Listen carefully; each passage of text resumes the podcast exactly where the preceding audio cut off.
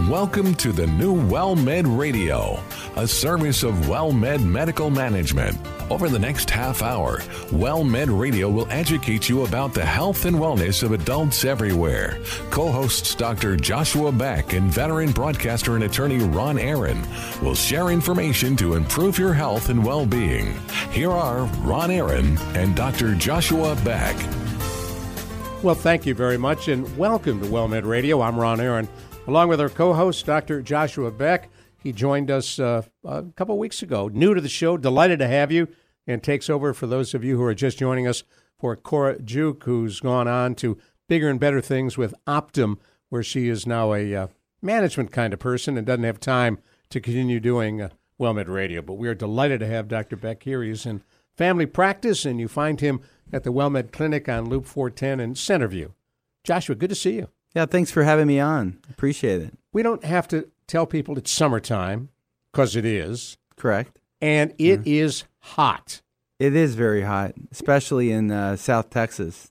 And how does that affect us? Because a lot of folks, uh, you know, aren't really aware of the dangers of heat. Yeah, I would say that uh, you know, especially when you're outdoors for a prolonged period of times, you know, or prolonged periods of time, it's very, very important uh, to uh, to be aware of the heat and uh, stay hydrated. As uh, you know, especially with activities where you're uh, sweating and you know using your muscles and you know doing things for prolonged periods of time, it's very important to be aware of the heat, especially now when we're getting you know temperatures in the you know upper 90s, uh, you know sometimes over 100 with the heat index, 100 degrees Fahrenheit. I am always amazed when you drive through town, uh, whether it's here or Corpus Christi or, or Laredo or Austin, and you see guys working on roofs in the hottest days of the year. How in the world do they manage that? Well, you you you would think that they would be doing it uh, early in the morning or uh, maybe uh, late afternoon, but yeah, you see them throughout the entire day. So, um, you know, I think the the biggest key there is just staying hydrated and taking breaks as often as you need, especially if you start feeling dizzy or lightheaded. Uh, but no, I have no idea how they do that. You know, that must be a superpower that they have. Uh, Do our bodies acclimate? Do we become adjusted to that? I think I think everybody, and you know, it really depends on how uh, healthy you are, how fit you are.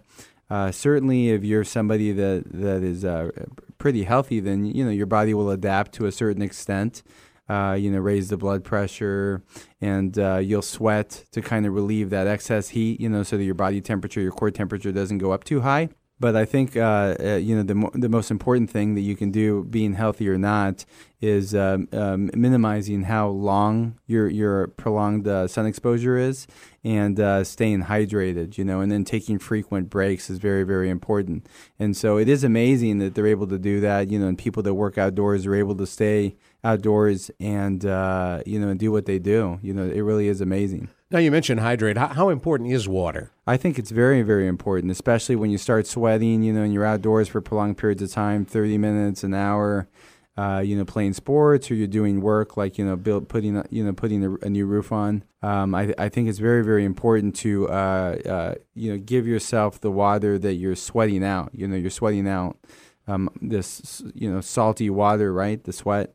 And so it's very, very important to rehydrate so that your body is able to take that water and, and, and, and work with it and uh, and allow the body to function, you know, like it should. Now, someone once told me, and, Mm-hmm. I qualify as an older person, uh, that older people don't sweat as much as younger people. Yeah, I, I, I, w- I would say that it depends. It's very subjective, you know, so it depends, you know, a lot of times uh, as to what uh, medical problems you have, what medications you're on. Certainly, there are certain medications that have um, anticholinergic or drying properties that will help, uh, uh, you know, or I, I shouldn't say help, I, I, it will cause you to not sweat as much because you're retaining fluid. Uh, but it, it it really depends, you know. So so maybe you're just lucky. I guess I'll I'll say that. Well, if you're not sweating and you're out in the heat, Then you're is that not a warning sign? I think so. Your core temperature will rise, and if your body's not able to to uh, perspirate and you're not able to get rid of that excess heat through sweat, uh, then uh, you probably ought to minimize your outdoor activities. Now, years ago, I used to run the Animal Defense League and learned very early on uh, that dogs and cats don't sweat through their bodies. They may sweat by panting, Mm-hmm. and in some cases through their paws. Uh, but that doesn't help them lose as much water uh, to keep their core temperature down as it does for a human who sweats. Exactly. Yeah, I, I, I would say I'm not really not really sure about a cat, but yes, the dog will do it through his tongue, and so that's why you know after a, a, a hard run, you know, outdoor in the heat, they're they have their tongue out, you know, and then they're you know real thirsty, and and that's another way that they uh, cool their body temperature. But for us, uh, shade is very very important when you're outdoors, and uh, hydration and frequent breaks, and, and and really I would say trying to minimize um, outdoor activities in the peak heat. you I want to talk a bit about uh, what are some of the issues you can run into if you overheat. For those of you who may have just joined us, I want to remind you you're listening to WellMed Radio. I'm Ron Aaron, along with our co-host Dr. Joshua Beck, and we're delighted to have you with us, Dr. Beck. Uh, it's it's not just overheating; there are problems that can come with that. There are problems that can come with that, and so there's different kinds of uh, you know over over overheating. I guess you you know you would say. Uh, so there's heat stress, and then there's uh, uh, heat exhaustion, uh, and then there's uh, another kind of uh, another level above heat exhaustion. Uh, and I'm forgetting the name right right now, but Death. Uh, well, you know that that would be the the end point, I guess you would say. But that you know the the more severe kind is where you actually have bodily damage, where you you start to um, cause muscle injury uh, and inflammation, uh, and you may develop something called rhabdomyolysis, which is uh, an inflammatory problem of the muscle due to stress on the muscle due to a lack of either, in this case, hydration or uh, proper oxygenation. Now, is that what Um, happens when you have heat stroke? Uh, that, and so that's that's the word I was looking for: heat stroke. So heat exhaustion and, and heat stroke. So heat exhaustion is the lesser of the two evils, and then heat stroke is the more severe kind, where you can develop renal abnormalities, renal failure, That's your kidney. and that would be your kidney, and you can develop heart problems. You know, you can develop heart failure, uh, and uh, and uh, other complications. You can you be, you become confused and disoriented, and uh, you know have run the risk of passing out and falling and hitting your head. And if you're on blood thinners for other conditions or aspirin, you know, because you've had a, a heart attack in the past. Then that just increases, you know, exponentially your risk of problems. And so the heat heat exhaustion is a step before that, where, before you develop those problems.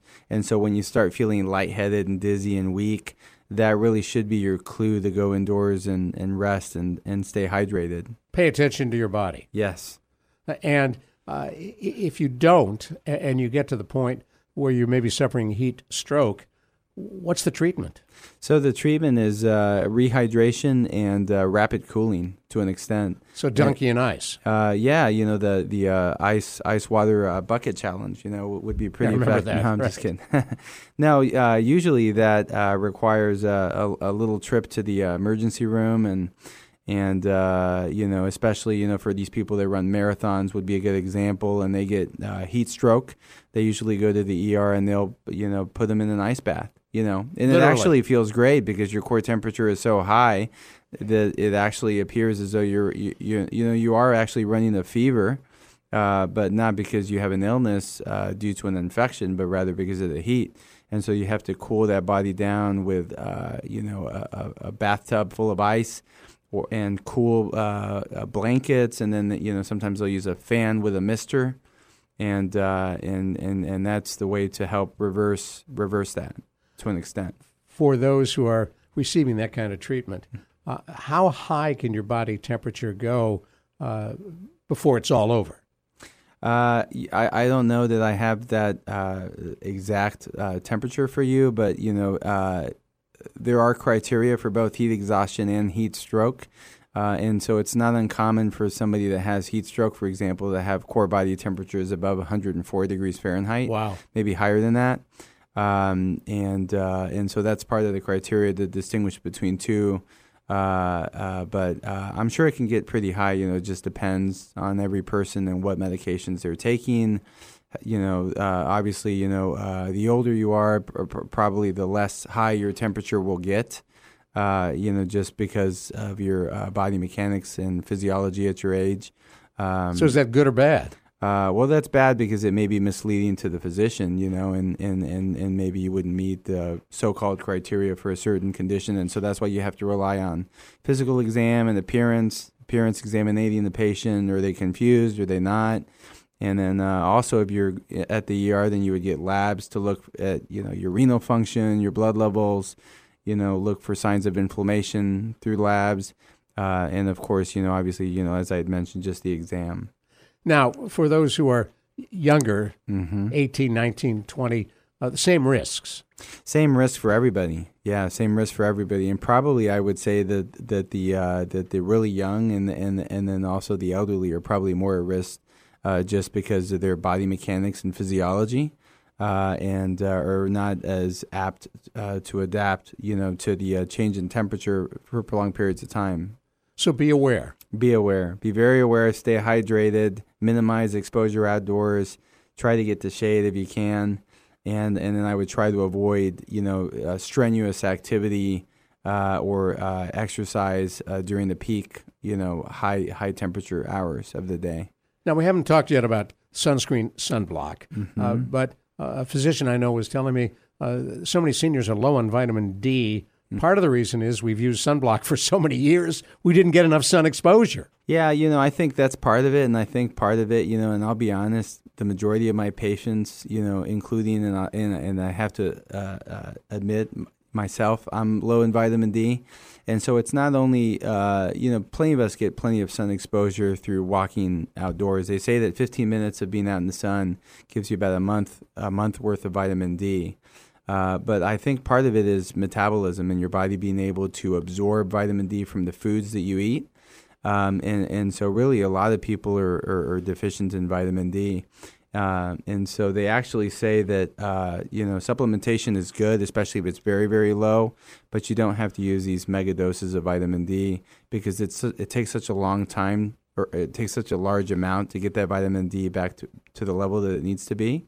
Uh, that as long as you're, you're eating a well balanced diet, maybe you know if your doctor recommends a multivitamin, and uh, and you're getting at least some sun exposure, you probably have enough vitamin D even if your levels are low. Now, we're going to talk next week on WellMed Radio about supplements and interactions with other drugs. So we'll pick up again on vitamin D next week on WellMed Radio. But Dr. Beck, uh, we're going to take a, a little break for just a minute and come right back to you. I want to talk about uh, the kind of damage to your skin that can come from exposure to the sun. I'll give you a chance to think about that for just a minute. This is almost like your uh, family practice exam for renewal of your license. So stay with us just a minute. We continue the test right here Thank you, Ron. on WellMed Radio. Ron Aaron, along with Dr. Joshua Beck. Hey, we're glad you're here. Caregiving is incredibly difficult and challenging for thousands of people caring for someone they love. It's a job that is demanding and often feels as if it's never ending. Caregivers feel alone and lonely. That's where Caregiver SOS On Air comes to the rescue. This half hour weekly program features nationally known gerontologist Carol Zernial and attorney and veteran broadcaster Ron Aaron. Ooh, that's me. And remember, Caregiver SOS on air Saturdays at 7:30 a.m. on 9:30 a.m. The Answer and Sundays at 12:30 p.m. on Freedom 1160 KRDY.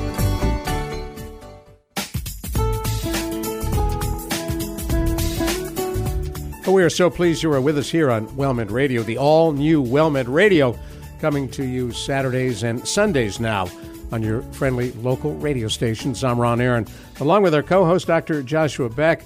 He is a WellMed practitioner, a family doc who has decided that radio may be his next career if things don't work out on the medical side.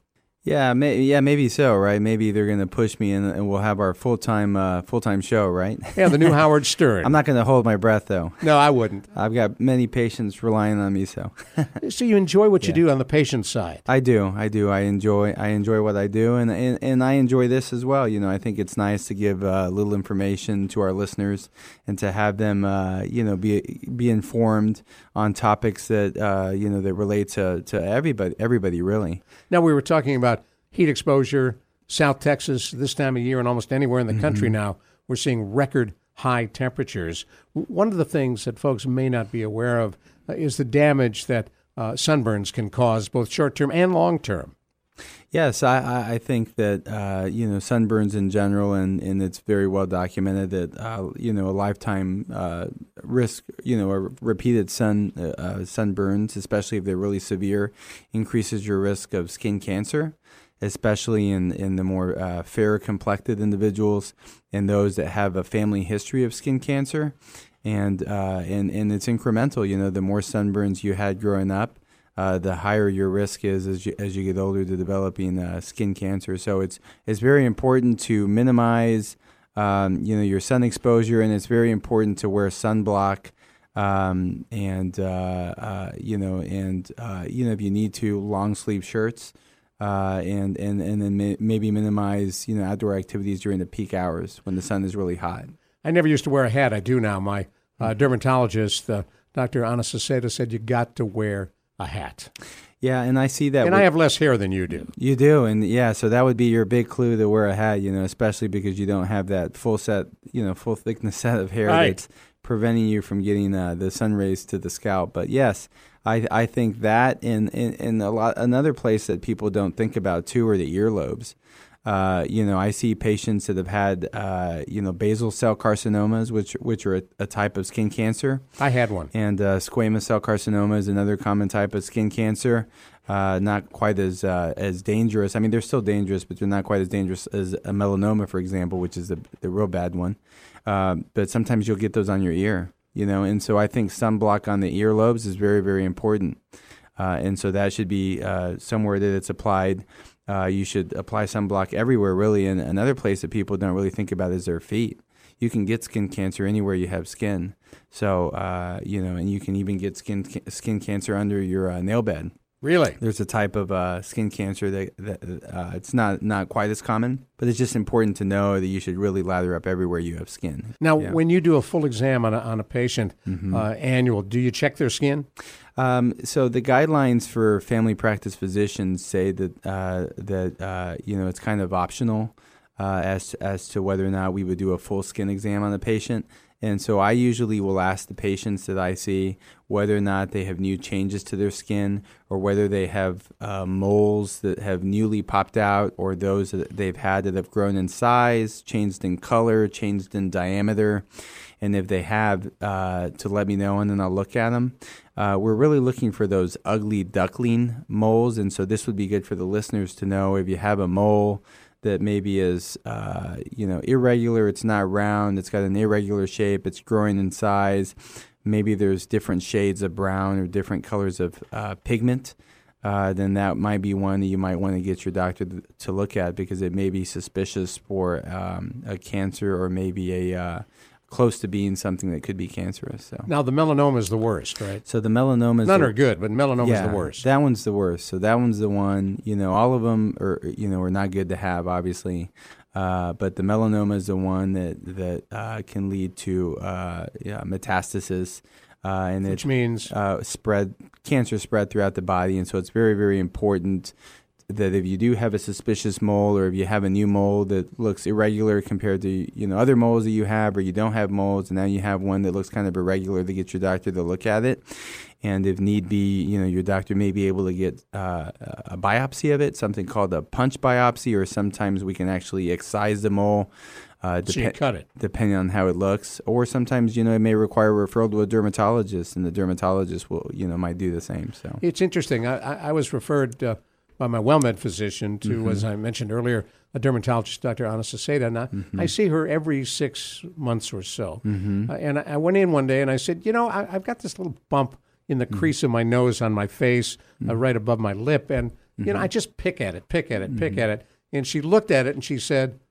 I'll bet it's basal cell carcinoma. Yep. I mean, instantly she knew. Took a biopsy. It was, uh, and it was removed. And you know, knock wood, it's gone. Yeah. Uh, but uh, to me, it didn't look like anything. Yeah, and so I think that that's one of the things that I uh, always ask my patients, especially when they when they share information like that. Um, oftentimes, you know, you'll have something that doesn't look like it's uh, a mole. You know, like a basal cell, for example, may look like a uh, or a squamous cell. It may look uh, like a uh, pimple, so to speak. That's what I thought or, it Or it may look like a little ulcer. And uh, And, and, and what really triggers me and, and probably triggers many of the docs at WellMed is uh, you know the fact that you know you have a patient that'll tell you it goes and comes and goes and comes, um, uh, or you know it's uh, never completely healed, and uh, you know they pick at the scab and then the scab falls off, and then you know sometime later you know it pops back out again, and it's been that way for a while, and so that's very atypical for something that would be just like an insect bite or a pimple, you know, an adult acne.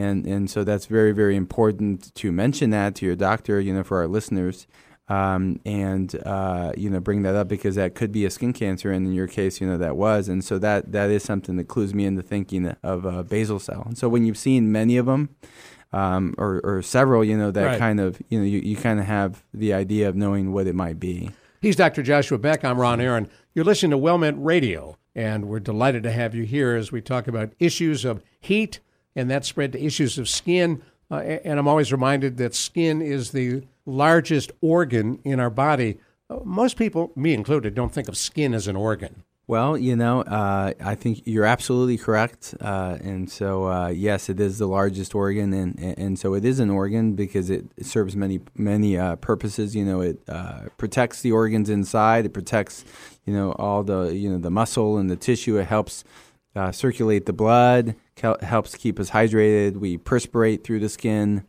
Um, and uh, and and it, it, also allows for manifestations of various diseases. Uh, you know that you will pick up by looking at somebody's skin, and so it's it's a it's a vital part. And we we would all look a little interesting if we didn't have you know skin that we didn't. When I was skin. a kid growing up in uh, Cleveland, Ohio, uh, spring would sometimes come April May, and I would run to the backyard, cover myself with Vaseline, hold an aluminum reflector so I was sure I got enough sun. Interesting. Yeah. And now at age 77, I had and you're basal cell carcinoma. I was going to say, but you're probably not deficient in vitamin D, are you? I got a heck of a lot of vitamin D. I would imagine right. so. what does it store and carry on? Do you? Uh, yes, you store it like you would other vitamins. You know, I got a lot of vitamin D. So right? you become deficient in it. Well, you're lucky because the majority of people, you know, and you would, especially in Texas where we get a lot of sun, are deficient in vitamin D, and so a lot of it has to do with metabolism rather than just you know sun exposure. Why is vitamin D important? Uh, well, vitamin D actually serves many purposes. The majority of people will probably know, uh, or, or, you know, or may think of vitamin D in bones, you know, and help you know keep your bones strong. And of course, you know those patients that have osteoporosis or osteopenia, which is a little less than osteoporosis, weakened bone, hmm. uh, tend to be deficient in vitamin D, or or you know maybe they're not, but you know their physician will tell them to supplement with vitamin D and calcium to keep those bones strong but it's actually been shown that vitamin D has antioxidant properties. Uh, it can also help uh, fight uh, depression. You know, you're more susceptible to being depressed if you're deficient in vitamin D and you have a pr- propensity towards depression. Um, and, and, there is actually some evidence, you know, in some articles that I've read that it actually helps with uh, dementia too, uh, in the sense that if you're uh, if you have enough vitamin D, then you're less likely to get dementia to a certain degree than if you're deficient in it, then you would be more likely. Now, hearing that, I'm always tempted to say, well, then I need to go take more vitamin D. Yeah, and so you know, it's really inter- interesting because the the studies that I've read, you know, they're they're kind of contradictory. But there was an article in the American Academy of Family Practice, uh, with, which was an evidence based, like uh, not a choosing wisely, but like a little pearl. And they always say that you know, as long as you're eating a well balanced diet, even though the labs may suggest that you're low in vitamin D, unless you're dramatically low, then you should supplement. But if you're just a little low, then I think as long as you're eating a well balanced diet and getting, uh, you know, just that small amount of sun exposure, just you know, going to work or you know, walking into a store, uh, then you're probably going to be okay. You probably don't need to supplement with some huge doses of vitamin D. But sh- certainly, the people that have really low vitamin D should take some vitamin D, or if they have osteoporosis or other conditions which require them to supplement with vitamin D. Got about a minute left, and let's go back to wrapping up on heat stroke, heat exhaustion? What should people do? And do you know it if you have it? Yeah, I would say uh, know know the warning signs. Know to watch out for uh, you know feeling extremely hot, uh, weak, lightheaded. Uh, you know, muscle spasms may be another symptom you have. Certainly, if you have other conditions, cardiovascular conditions, you may develop some you know chest discomfort or shortness of breath or if you have asthma, you may you, you know you, you may wheeze or start coughing. And so just know to look out for that and, and, and be prepared, stay hydrated, minimize sun exposure, and uh, of course, like we like we just talked about, wear some sunblock if you're going to be outdoors for a long period of time. And if you've had a serious sunburn, how do you get that treated? Well, you know, a lot of it goes away with time by itself, but you you know they have aloe vera uh, preparation, you know, style lotions, you know, which may have some other you know ingredients in them that may help kind of soothe the skin uh, and cool the skin. But really, it's more about prevention, you know, rather than treating. Obviously, if it's a really bad burn, then you want to go in to see your doctor, and there may be some prescribed medications that can be given. Uh, but otherwise, you know, just soothing lotion, you know, keeping that skin hydrated and then staying hydrated, drinking plenty of water is really what you need to do. And, and then avoiding, you know, re injury by, by going back out in the sun with the sunburn. Appreciate it. Dr. Joshua Beck, I'm Ron Aaron. Next week, we talk about supplements and drug interactions with the supplements you may be taking. Thank you for joining us on WellMed Radio, and we will talk with you again soon. Thank you for listening to WellMed Radio, a service of WellMed Medical Management. We welcome your emails with suggestions and comments on this program at radio at wellmed.net. And please be sure to tune in next week for another edition of WellMed Radio.